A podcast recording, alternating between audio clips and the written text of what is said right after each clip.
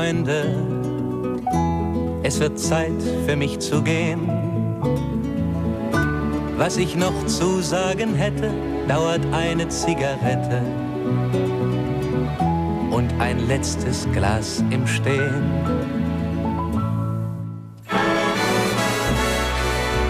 Dit is Het Beste uit het Oog. De wekelijkse podcast van NOS met het oog op morgen. Buiten is het 25 graden. Binnen zit Mieke van der Wij. Welkom bij deze nieuwe aflevering van Het Beste uit het Oog. Uit onze uitzendingen van de afgelopen week hebben we weer vier mooie gesprekken gekozen. En met als muzikale toegift een bijzonder optreden van Michelle David en de Gospel Sessions.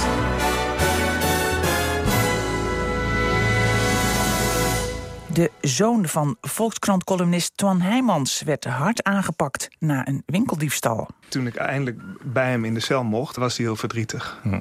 En dat was, uh, dat was heel naar om te zien. Zometeen praten we verder over de aanpak van jeugddelinquenten. Cash blijkt nog steeds koning in Duitsland. Een gesprek over het wantrouwen van Duitsers tegen digitaal betalen. Ja, ik was toevallig nog uh, twee weken geleden met allemaal Duitse vriendinnen in Nederland uh, op pad. En iedereen betaalde gewoon cash. Amsterdam heeft sinds deze week een nieuwe burgemeester, Femke Halsema. Zo'n acht maanden lang was Josias van Aartsen waarnemer na het overlijden van Eberhard van der Laan. Lucella sprak met Van Aartsen op de dag dat Halsema werd geïnstalleerd en vroeg hem met welk gemoed hij Amsterdam achterlaat. Nou, ik heb het, uh, het is een hele moeilijke periode geweest. Kijk, Amsterdam is een woelige stad. Er gebeurt altijd wat. Uh, maar ik heb het ook wel heel eervol gevonden. Maar ik heb er ook enorm van genoten. Amsterdam is de hoofdstad, is wel een fantastische stad. En um, als we het hebben over he, uw taak als waarnemend burgemeester. U zei in, in december dat het een spannende klus zou worden tegen de Telegraaf. Was het ook spannend? Ja, was absoluut spannend. En waar zat de spanning in? Ja, de spanning zit in de stad. Uh, de spanning zit in wat dan inderdaad op sommige stukken in het centrum de enorme drukte is. Maar de spanning zit ook in de, waar ik vanmiddag iets over heb gezegd... het hele probleem van de ondermijning de drugsproblematiek, de verdovende middelen in de stad... die uh, tot heel veel ellende ook leiden. Nou, ik heb te maken gekregen met een uh, moord op een uh, hele jonge een tiener uh, op Wittenburg in de stad. Die liep daar stage hè? in een, die liep in een daar stage en daar waren kinderen bij. Ze hadden een avond waar ze met elkaar zouden koken. Uh, en daar wordt opeens een poging gedaan om iemand uh, te liquideren.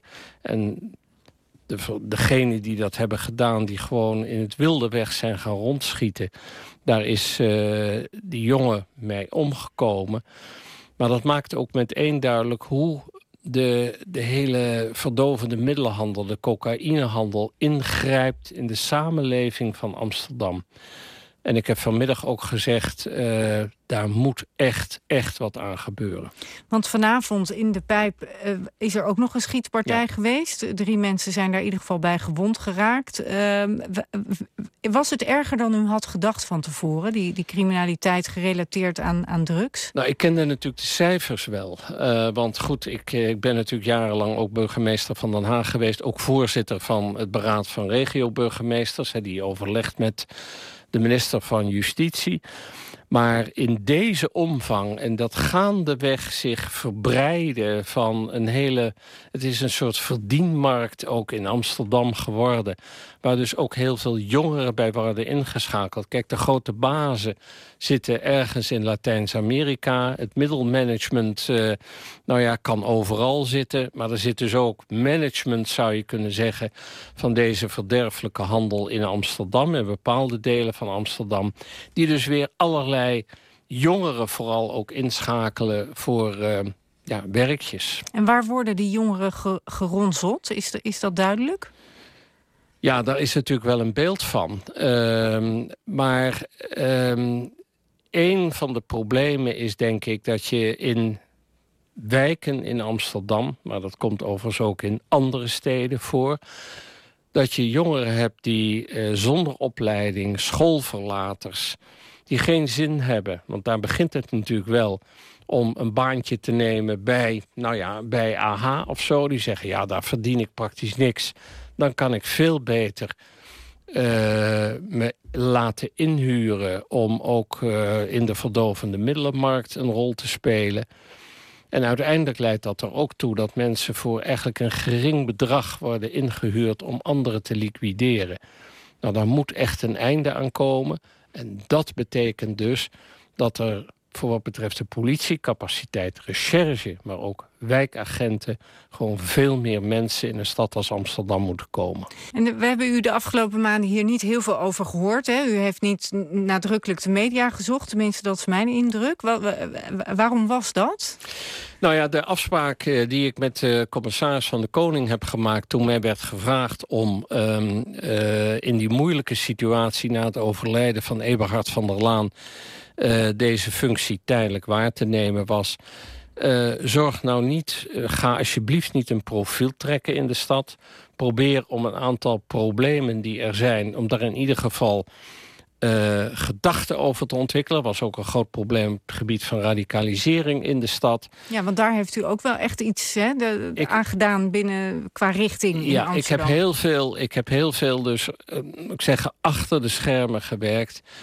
Maar ik heb de tijd die ik had ook benut om me ook een beeld te vormen... van wat speelt er nou in sommige wijken in Amsterdam. Waar zitten de echte problemen? En dan schrik je dus wel enorm.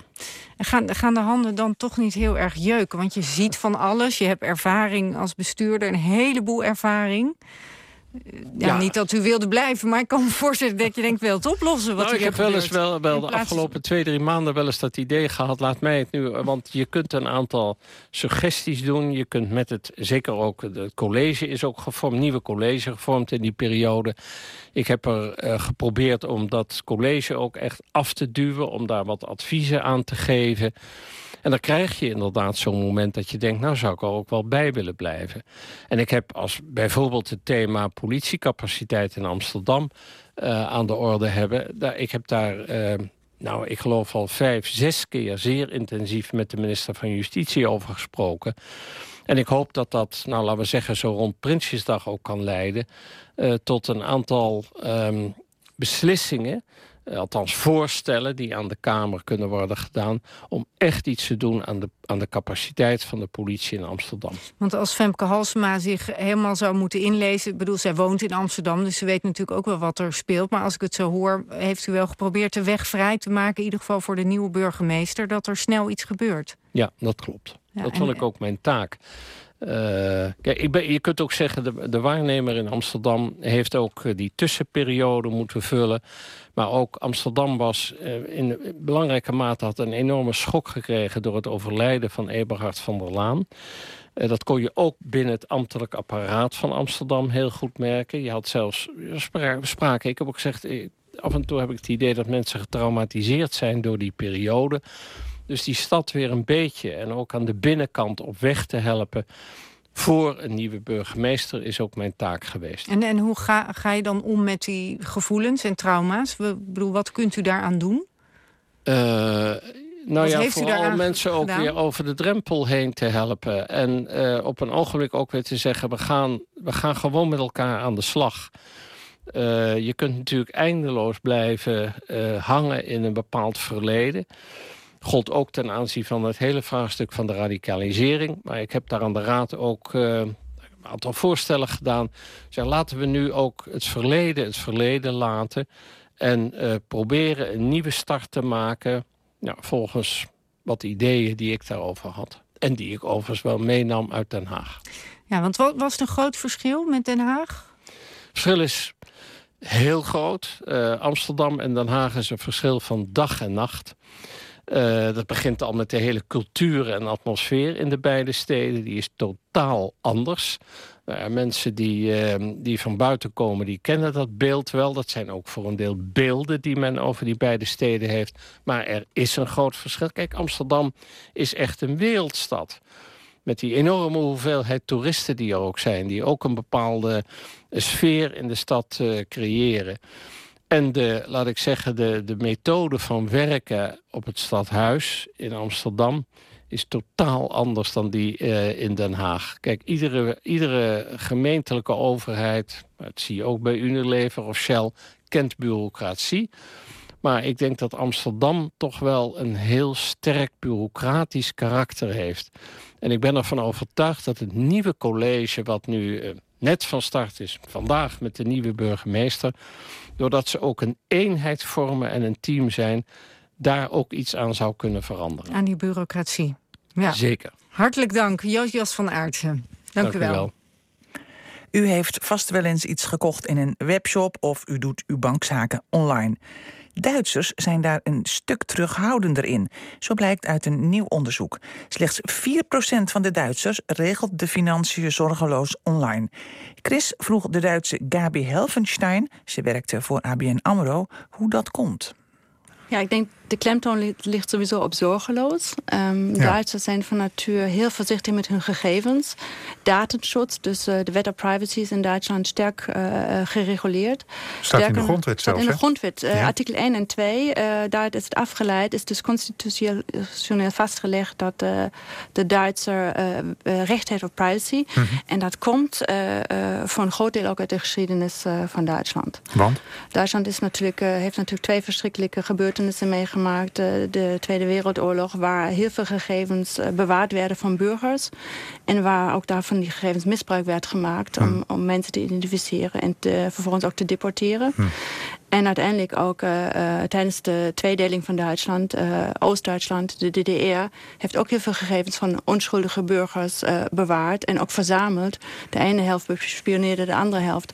En dat zit dus heel erg nog in de genen van de Duitsers.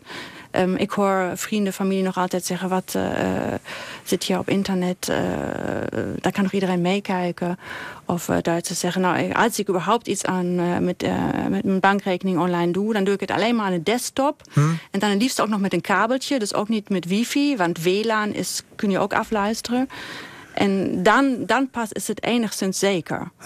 En dat is, uh, ja, dat is daardoor gegrond. Nou ja, misschien, misschien zijn de Duitsers wel het enige verstandige volk nog uh, op, uh, op aarde. Maar gaat het alleen over online financiële zaken of gaat het verder? Het gaat verder. Als ik nu wat, wat, wat, maakt u in uw vriendenkring mee bijvoorbeeld? Ja, bijvoorbeeld, um, ik heb, ben relatief jong naar Nederland verhuisd. Ik woon inmiddels al twintig jaar in Nederland. Ja. op een gegeven moment denk je van, goh, hoe zou het met diegene gaan of die andere uit de studie? En ik tip regelmatig namen, Facebook, Facebook in, vindt niemand natuurlijk, uh, LinkedIn niet. Dan heb je in Duitsland nog Xing. Xing is een Duits platform ook voor, uh, voor zakelijk gebruik. Daar vind ik ze niet. En dan ga ik gewoon hun namen in Google intoetsen en nul hits. En hm. dat niet één keer, twee keer, maar dat is meer de regel dan de, de uitzondering. Dus ik vind mijn studievrienden niet meer in Duitsland, ze zijn gewoon verdwenen. Echt waar? Terwijl als je mijn naam intoetst, dan heb je 100 hits. Ja, ik wil, ik wil er niet eens aan denken wat je vindt als je mijn naam intoetst. Maar ja. is dat dan ook de reden dat bijvoorbeeld als ik uh, in, in, in, Duitsland... want ik, ik, ik, ik rijd er wel eens uh, doorheen en ik blijf er ook wel eens... en dan uh, zoek je een hotel en dan wil je Google Street View bekijken... en het is me al een paar keer gebeurd dat het hotel er heel anders uitzag dan ik op, op Google zag. Ja, ja, ook dat is een van de consequenties. Uh, um, in dichtere familiekringen heb ik zelfs de voorbeelden dat uh, actief uh, Google benaderd werd om een foto vanuit de satelliet van hun huis te verwijderen vanuit Aha. Google. Dus als ik nu zoek op Street View, zie ik daar gewoon een lege plek. Ja. En dan zeg ik, is dat dan niet verdacht? Als er dan een lege plek is, zijn mensen dan niet nieuwsgierig om te kijken wat er echt is? Maar ja, dat uh, ging ze dan te ver om, om dat ja. te zeggen. Ja. ja. Maar um, je hoorde de afgelopen jaren ook als het ging over dat Duitsland nou eindelijk eens moest gaan investeren, eh, ook in infrastructuur, dat dat ook in de digitale infrastructuur was. Ik dacht dus altijd dat de overheid te laks was, maar het is gewoon het volk. Het zijn de mensen zelf. Um, het is ook een samenloop van omstandigheden.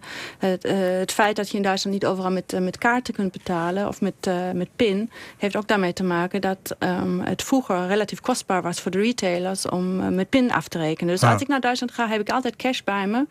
Omdat ik weet, de taxichauffeur 9 van die 10 keer zegt... Die, nou, ik accepteer alleen maar cash of ik heb geen betaalautomaat. Nou, als hij echt zegt, ik heb echt geen geld bij me... dan gaat hij nog wel eens in zijn handschoenenkastje... een automaat cinema tevoorschijn toveren. Maar dat is ook, die infrastructuur was vroeger ook anders dan, uh, dan nu. Maar wat, wat doen Duitsers dan als ze zelf op vakantie gaan? Hebben ze dan ook een hele dikke portemonnee bij zich? Ja, ja, ik was toevallig nog twee weken geleden met allemaal Duitse vriendinnen in Nederland op pad. En iedereen betaalde gewoon cash. Dus mensen hebben gewoon geld mee. Ze gaan van tevoren pinnen en ze komen met een dikke, dikke portemonnee... en ze gaan gewoon alles contant afrekenen zeer tot ergernis van, uh, van de bediening in de, in de restaurants of in, de, in, de, supermarkten. Want wij vinden het allemaal lastig hier. En, als, en alsof dat niet gevaarlijk is om met zo'n ja.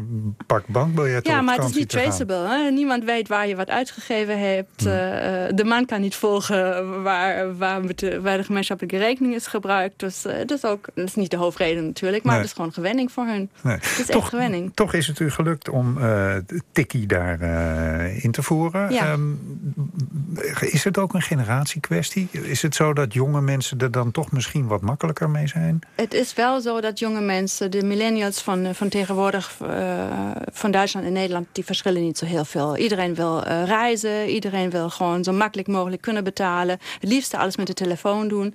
Dus je ziet wel dat de adaptatie uh, van, van studenten bijvoorbeeld... is hoger in Duitsland. Hm. Maar dan nog hebben ze de ouders die zeggen...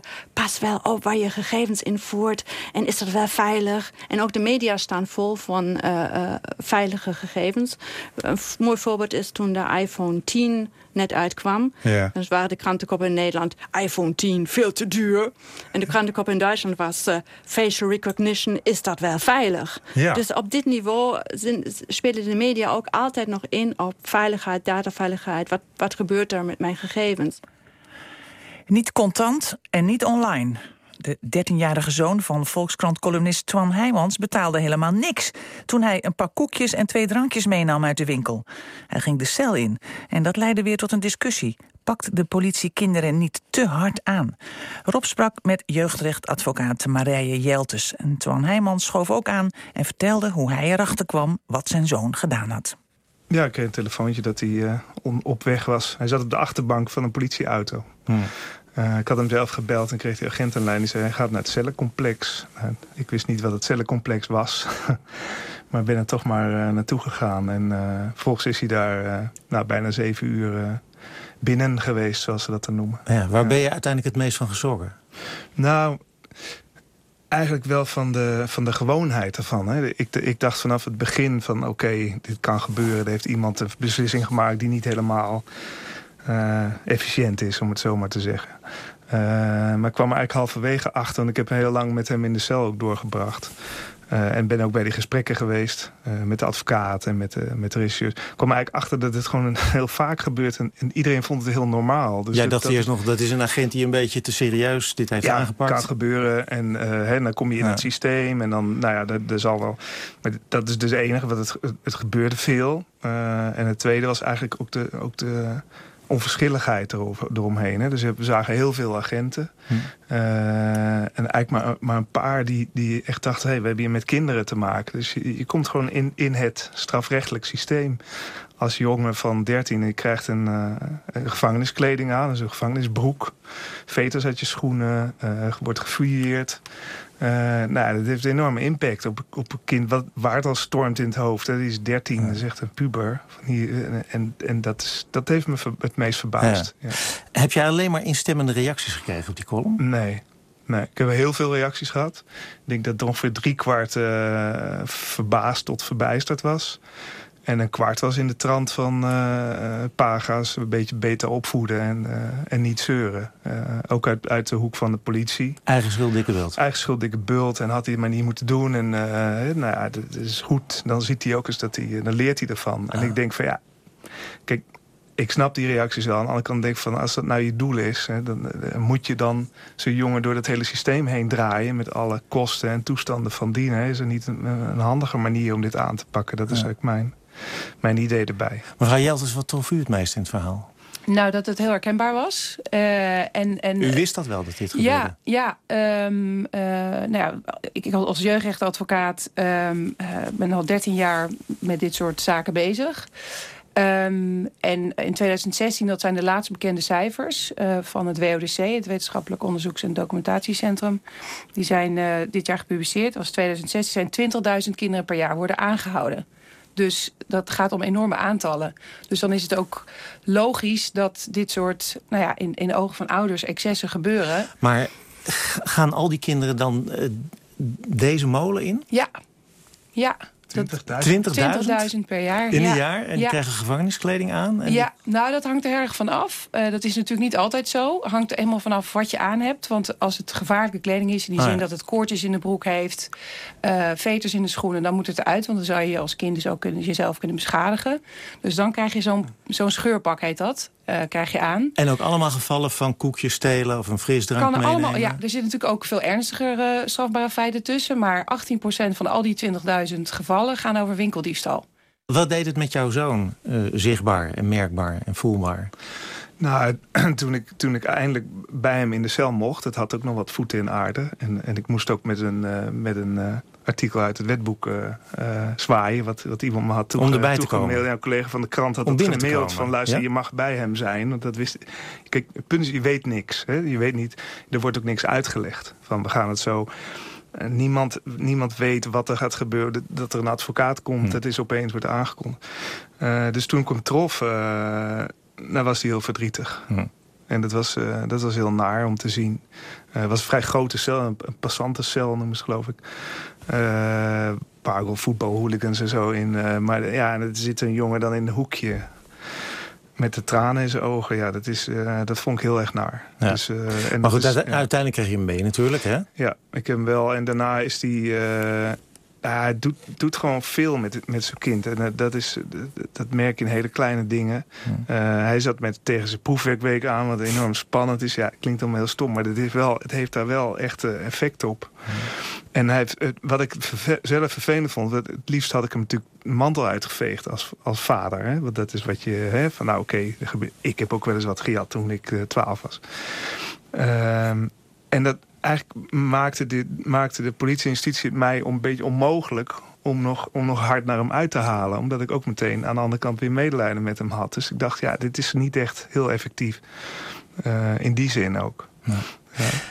Die 20.000 kinderen, mevrouw Jeltes, uh, ja, die zal het denk ik ook zo vergaan. Hè? Natuurlijk, ja. vreselijk verdrietig, in de war, noem maar op. Ja. nou zegt u, ja, wij komen met regels die eigenlijk gevolgd zijn. Maar het mag wel van de wet wat hier gebeurt. Ja. Dus ja, wie garandeert ons dat er iets gaat veranderen eigenlijk dan? Um, nou ja, ik vind wij, dat wij als organisaties daar op moeten blijven hameren. Dus wij zijn ook blij met de aandacht uh, ja, die Maar zou de wet moeten heeft. veranderen? Um, ja, wat ons betreft wel. We stellen ook voor bijvoorbeeld om dit, uh, dat proces van afwachten tot een advocaat komt... of dat wel in een politiecel moet. Dat zou ook bijvoorbeeld een hele andere locatie kunnen zijn... die wel nou ja, kindvriendelijk en op kinderen gericht is... dan komt de politie daar maar naartoe. Want wat nu ook het geval is, dat je gewoon ook in een cellencomplex zit... waar volwassenen zitten, uh, die misschien psychotisch zijn... die op de muren bonzen, die gillen, die roepen. Nou, dat is echt voor kinderen heel, heel ingrijpend... om daartussen te zitten als je 13 of 14 uh, jaar bent.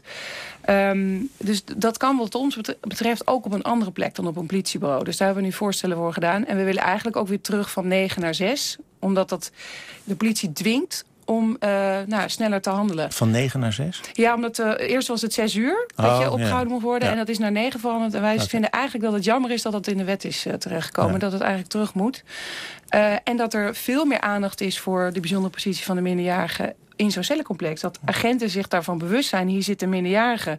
Ook iemand die misschien voor het eerst in, met politie in aanraking komt. Daar moeten we extra, extra aandacht aan besteden. En extra goed voor zorgen. En extra vaak kijken. En ook beter informeren ja. wat er gaat gebeuren. Twan, tot slot, hoe is het nu met je zoon? Nou, door zijn proefwerkweek heen. en uh, de vakantie gloort. Maar, nee, heeft, hij, heeft, heeft hij de uitslagen al uh, goed gedaan? Of? Ja, nou, laten we het daar de volgende keer over hebben. Maar oh. het gaat, nee, het gaat, ja.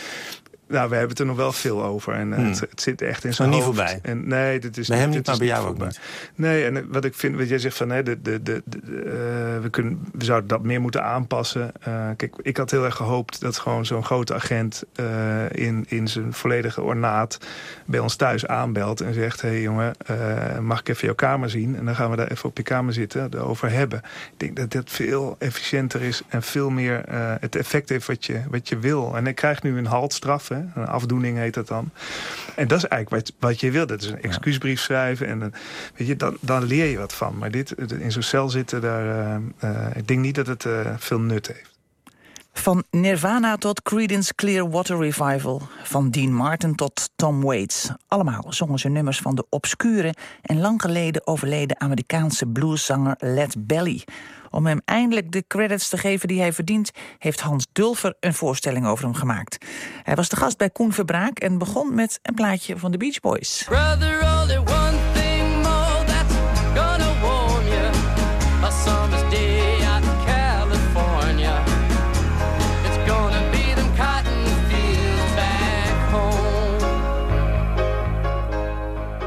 Dit nummer hebben ze gewoon overgenomen van een bluesgenie uit de uh, 20, 30, 40 jaren. En die man heet uh, Led Better, tenminste zo werd hij genoemd. Uh, en uh, Led Belly, terwijl hij heette Hudi William Led Better. Led Belly, lodenbuik? Moet je dat betekenen? Ja, dat zo ongeveer. Ja, ja. ja, eigenlijk is hij vrij onbekend. Hij overleed in 1949, maar hij heeft een enorme invloed op de popmuziek gehad. Hè? Op de Amerikaanse popmuziek dan. In Europa, Europa, is dat niet zo goed verlopen allemaal. Laten we om in de stemming te komen even naar een compilatie van nummers van deze Led Belly gaan luisteren. My girl, my girl, don't lie to me. Oh, Black Betty, bam, lamb, oh, Black Betty. Easy rider, see what you done done. And let the midnight station shine a light on me. There is a house in New Orleans. They call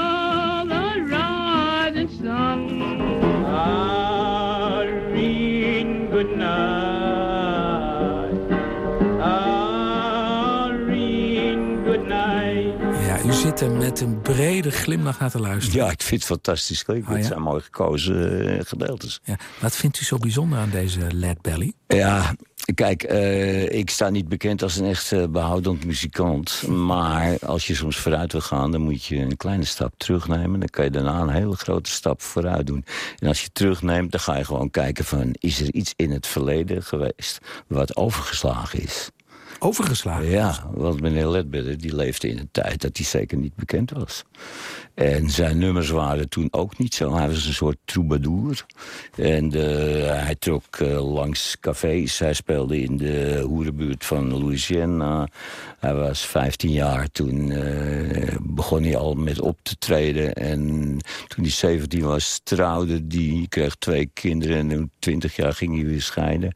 En op zijn 21ste maakte hij zoveel ruzie dat hij opgepakt werd. Dat soort dingen allemaal. Het is een heel turbulent leven. Een heel turbulent ja. leven. Maar het opvallende is ook dat die, dat die dus allemaal nummers zijn die wij kennen. Hè? Ja, we Zonder kennen, dat we weten maar, dat maar wij denken zijn. allemaal dat ze van degene... als je hoort uh, Dean Martin hoort, Irene, Irene Goodnight zingen, ik noem Ja. maar wat...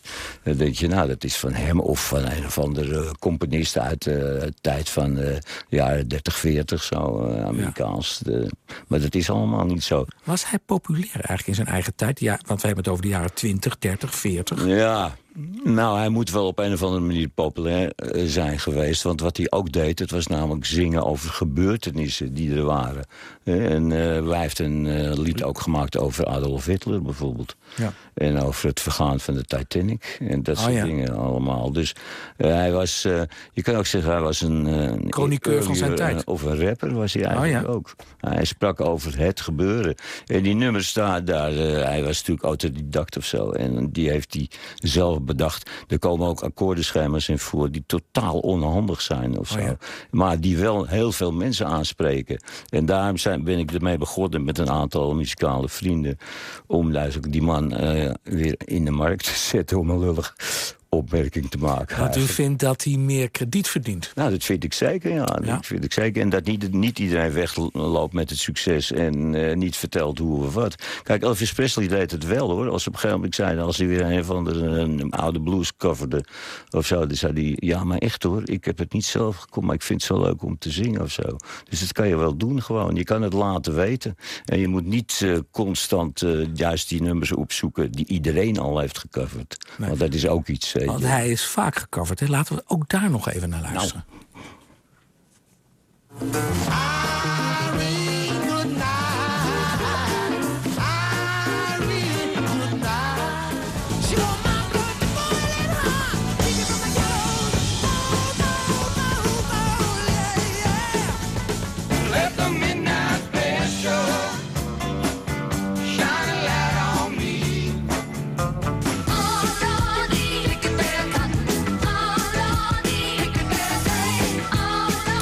ABBA of zo? Die, die, laatste waren inderdaad ABBA. En verder Clearwater Revival, Led Zeppelin en Little Richard. dat zijn natuurlijk niet de, kleine jongens. Hè? Nee. En toch is hij in, in Europa helemaal niet bekend. Ja, maar er zijn ook dingen bij. Daar moet je een klein beetje mee opletten. Het ziet er allemaal zo goed uit als je het zo hoort. Maar kijk, er zijn ook nummers waar niet echt alles was dichtgegooid met componisten en dat soort dingen die toestemming moesten geven of zo. Ja, al die grote sterren uit Amerika, die konden die nummers eigenlijk gebruiken zonder ze echt aan te melden of zo. En door zich dat ook toe te eigenen eigenlijk. Door zich dat toe te eigenen. En dat is natuurlijk met heel veel zwarte muziek is dat gebeurd. En dat kan natuurlijk ook bij iemand die, die inderdaad zwart was en die al lang dood was. Ja, ja nou ja, uh, op die manier gebeurt het altijd. Ja. Dus uh, wat dat betreft uh, vind ik wel dat die man verdient om weer uh, de credits te krijgen. Op ja. een of andere manier. Het was geen lievertje, zei u al. nee, dat is geen lievertje. Want hij, hij, is veroordeeld voor moord zelfs. Voor moord en in de gevangenis vermoordde hij nog een medegevangene. Oh ja? Ja, maar dan is er iets bijzonders in Amerika aan de hand... wat nergens in de wereld kan eigenlijk. Dan bega je een vreselijke misdaad. En dan blijkt er toch ergens in het hoge echelon iemand te zitten... die oh ja. dan een fan is van je.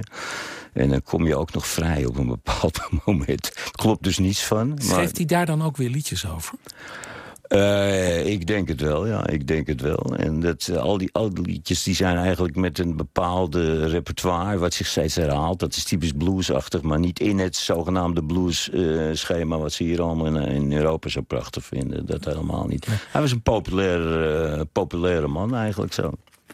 En wilt u de voorstelling van Hans Dulfer bezoeken? Ga dan even naar dulferblues.nl voor de data. En we eindigen met nog meer muziek. Deze week mochten we Michelle David en de Gospel Sessions verwelkomen in de studio. dit is het nummer Nobody.